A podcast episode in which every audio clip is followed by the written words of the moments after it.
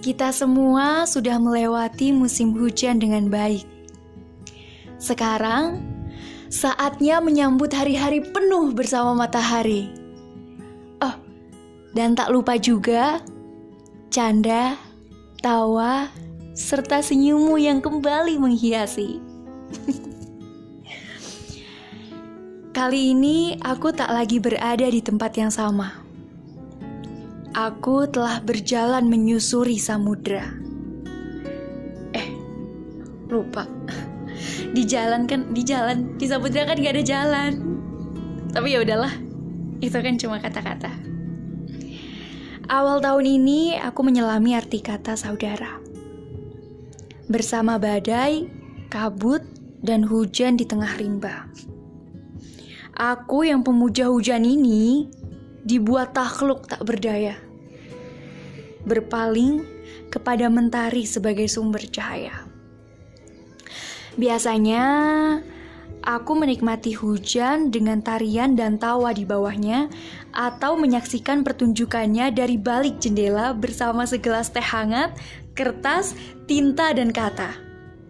Mendengarkan irama setiap air yang jatuh seolah ia sedang mengetuk pintu hati yang mulai membatu.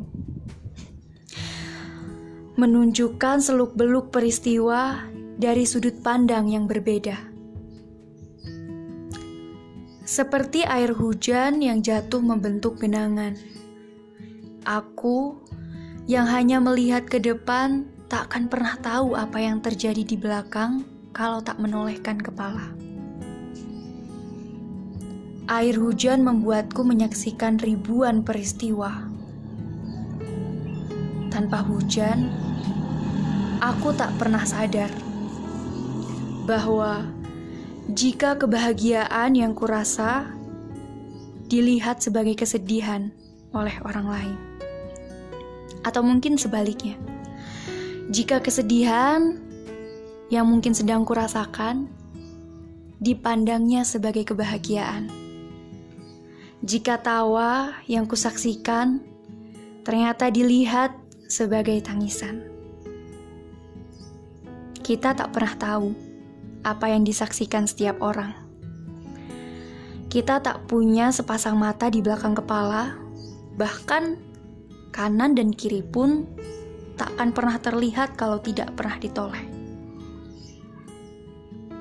Kadang, ambisi membuat kita lupa kalau kita tidak sendiri.